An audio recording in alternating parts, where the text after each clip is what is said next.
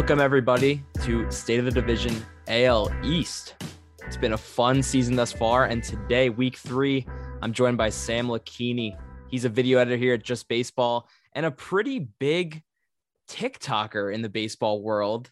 Maybe not as big as Peter, but pretty damn big himself. He's a huge Yankees fan, as you can probably see from his big Derek Jeter sign if you're on YouTube behind him. Huge Yankees fan. I know we had Jake on last week, who's a Yankees fan himself, but I think we're going to be able to give you an unbiased opinion here. But I think it's going to be interesting to talk about how the Yankees have been doing here all season, but in this last week, Sam, I'm gonna I'm gonna go right into that. The Yankees stand right now 15 and 6. They just came back against the Royals. We don't know the final there. If they win that one, they'll be 16 and 6.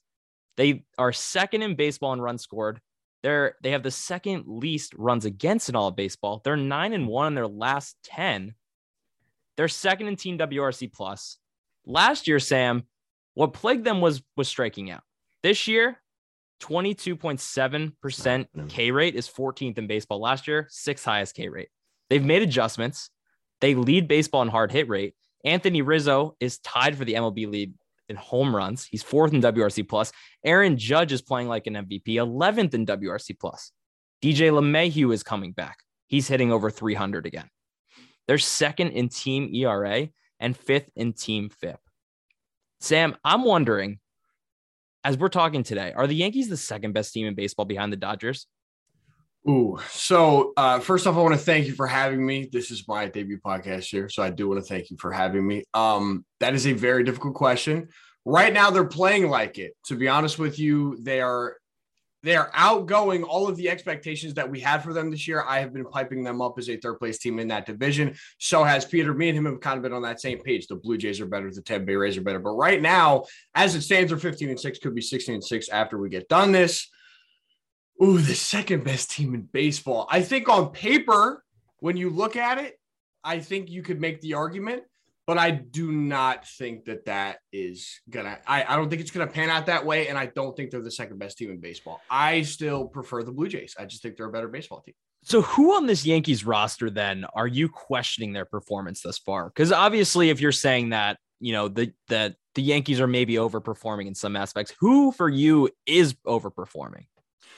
Who's definitely Rizzo, without a shadow of a doubt. It's Rizzo because as as Yankees fans, we screamed for Freeman and we screamed for Olson for the entire offseason. When we re-signed Rizzo, it seemed kind of boring. That was like the obvious pick, and it's like, eh, you know, whatever. It's Rizzo. It's fine. He's doable there, but he's playing like an MVP right now. His numbers are absolutely off the charts.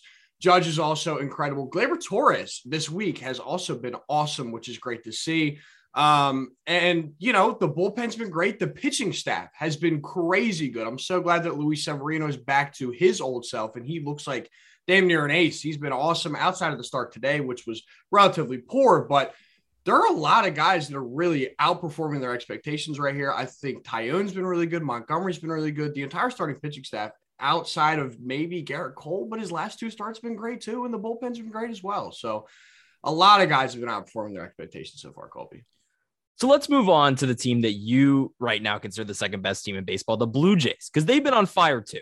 They really have been. They're 14 and 8 right now, 89 runs scored, 89 runs against, 7 and 3 in their last 10. And that's not counting today or Kevin Gausman today when seven innings pitched 10 Ks over the Astros. He struck out eight or more in four or five starts. He looks even better than he did last year. And over their last 13 games, they played the Red Sox and the Astros. For all of those games, they went nine and four. So that's not like they've been playing a powder puff schedule. Santiago Espinal has looked fantastic. This is a guy that many people probably don't even know about yet, but he's been amazing. 118 WRC plus, three defensive run saves. He's a gold glove caliber glove at second base and a much needed presence in that lineup for them because Cavan Biggio has been struggling. It's crazy to me. You look at the Blue Jays, Bo Bichette is their lowest WRC plus in the entire lineup. It's crazy, but I yeah. love this team. I love this team too. Yeah, I am absolutely obsessed with the Blue Jays. Kevin Gausman right now, so far this year, has probably been my favorite pitcher to watch. That splitter is crazy. And I was going to bring up Bichette as well because he's been struggling for the you know large majority of the beginning of the season. And you know they don't have Teoscar, um, and Bichette's still struggling. And this, I think, that once this offense gets rolling, I think it's all about consistency with them. That starting this three-headed monster that they have with Manoah, Gausman, and Berrios, I think it's going to be crazy and so key for them this year. The only letdown, I think, could you could look at the bullpen and say, ah, you know, I think that's the thing they probably improve on at the deadline, but that's their only weakness, and it's not even that bad. Like I love Jordan Romano. I think he's crazy. He's a freak. Um, but I think this team is going to be unstoppable this year, Colby. Yeah, I mean, when we looked at them preseason, they didn't really make any big splashes. They lost Ray. They obviously got Gausman, and that was kind of a trade off. But what they did gain is getting George Springer back healthy. And this season, he's playing up to an MVP caliber level mm. six home runs, a 176 WRC plus. When Teoscar Hernandez comes back, that's a three headed monster I do not want to deal with in the playoffs. And I think it might be the biggest three headed monster of any team. Teoscar Hernandez, George Springer, and Vladdy back to back to back. Right. It's right up there with Trout, Ohtani, Rendon. Crazy, crazy lineup. No, I agree. Those dudes just flat out rake. They're scary to play against with anybody. Like I just I don't want to see any of those dudes up at the plate. Vlad steps into the box. I don't want to see it. Even with Bichette right now struggling, I don't want to see it. And I just think they have so much potential. They're my pick to go to the World Series out of the American League this year. That is my pick. I just think they're going to be more solid than any other team in the American League. It's just their year. It really is just their mm-hmm. year. Now let's move on to the team that we always seem to undervalue. And maybe by this point we're not. And I just keep we just keep saying that we undervalue them when really everybody knows that they're going right. to be good. And it's the Rays. They're 12 and 10, 90 runs scored, 93 runs against. Their pitching, though, has been a strength. They're getting the lowest amount of innings pitched from their starting pitchers in baseball, and yet it's working, Sam. Eighth best team ERA, 10th best starter ERA. And I think this this rotation will develop as the year goes on. Drew Rasmussen is building up right now. He's a guy that I think will come on strong. He had six, he went six innings pitched, nine Ks against the Mariners last week, 3.5 ERA, 3.33 FIP. Kluber looks solid. This lineup hasn't gotten going all the way yet. I think this is a team that really just hasn't gotten going all the way. The only thing that does scare me right now about this team is that Wander Franco right now is dealing with some hamstring tightness. And I'm not to say that that that's going to bother him for a long time. But if a guy, if Wander Franco gets hurt, this team could be really, really hurting with the way their lineup has shaky has been shaken out behind him. No, and I think he's been crazy so far. He's been awesome. Obviously, in the Red Sox series, he was so he was huge for them. Uh, another guy, Ji-Man Choi, has been crazy this year. I think. Let me check on this real quick. I did write this down. Um, Ji-Man Choi is a 226 WSG plus. He's slashing 357, 491, 595 so far this season. He's been insane. And I'm not expecting that kind of production out of Ji-Man Choi this year, but early on, it's been awesome to see. You, I mean, dude, that's he doesn't qualify in plate appearances, but that WRC plus would put him in yeah. the top five in all of baseball, mm-hmm. right? You go down the top five, it's Trout, it's Jose Ramirez, it's Nolan Arenado, it's Rizzo JP Crawford's a shocking one. Ji-Man Choi right now, though, would be slotted in third, third in all of baseball. Yeah. He's, so, he's been crazy when he's been playing, man. It's awesome. But that's the thing. It's like you're gonna have to lean on a guy like that. The the one guy that really has shocked me thus far is Brandon Lowe, who right mm. now just really hasn't gotten it going. His hard hit rate's down, fly ball rate is down. This is a guy that hit 39 home runs last year and they're really going to need him at the top of that lineup. He leads off a lot for them, and he's a table setter. And that's a guy that, you know, right after him, if Wander Franco's hitting right after him, that's going to be where they're going to get a lot of run production from. But yeah, I agree. I think this team, where do you see the ALE shaking out, right? Like in terms of playoffs, do you think the Rays are going to are, are to be the, that, you know, second wild card team, first wild card team? I do, yes, I do. Uh, the way I, I've been telling everybody how I have it said is I think the Blue Jays are going to win the division. I think that's how it's going to pan out. I do think the Rays are going to be the second place team. I think the Yankees are going to be the third place team. We're going to talk about the Red Sox. I think they're going to end up being the fourth place team, but I think it's going to be really tight in there. Obviously, this division is so ultra competitive. It's ultra competitive, and I do want to move on to the Red Sox now because, as we know, I'm a Red Sox fan. This has been one of the most pathetic starts I've seen from a Red Sox team offensively. They're possibly going to lose two of three to the Orioles. That game is in a rain delay right now, but they're down four to one in the sixth. Yeah. And the pitching has been fine. I don't, I think the pitching will take a lot of blame for the Red Sox losses at this point in the season because I'm going to read a tweet from Jeremy Frank that I saw today. Yesterday, the Red Sox became the first team to get walked off on by every other team in their division in a single month since the Cubs in May 2012.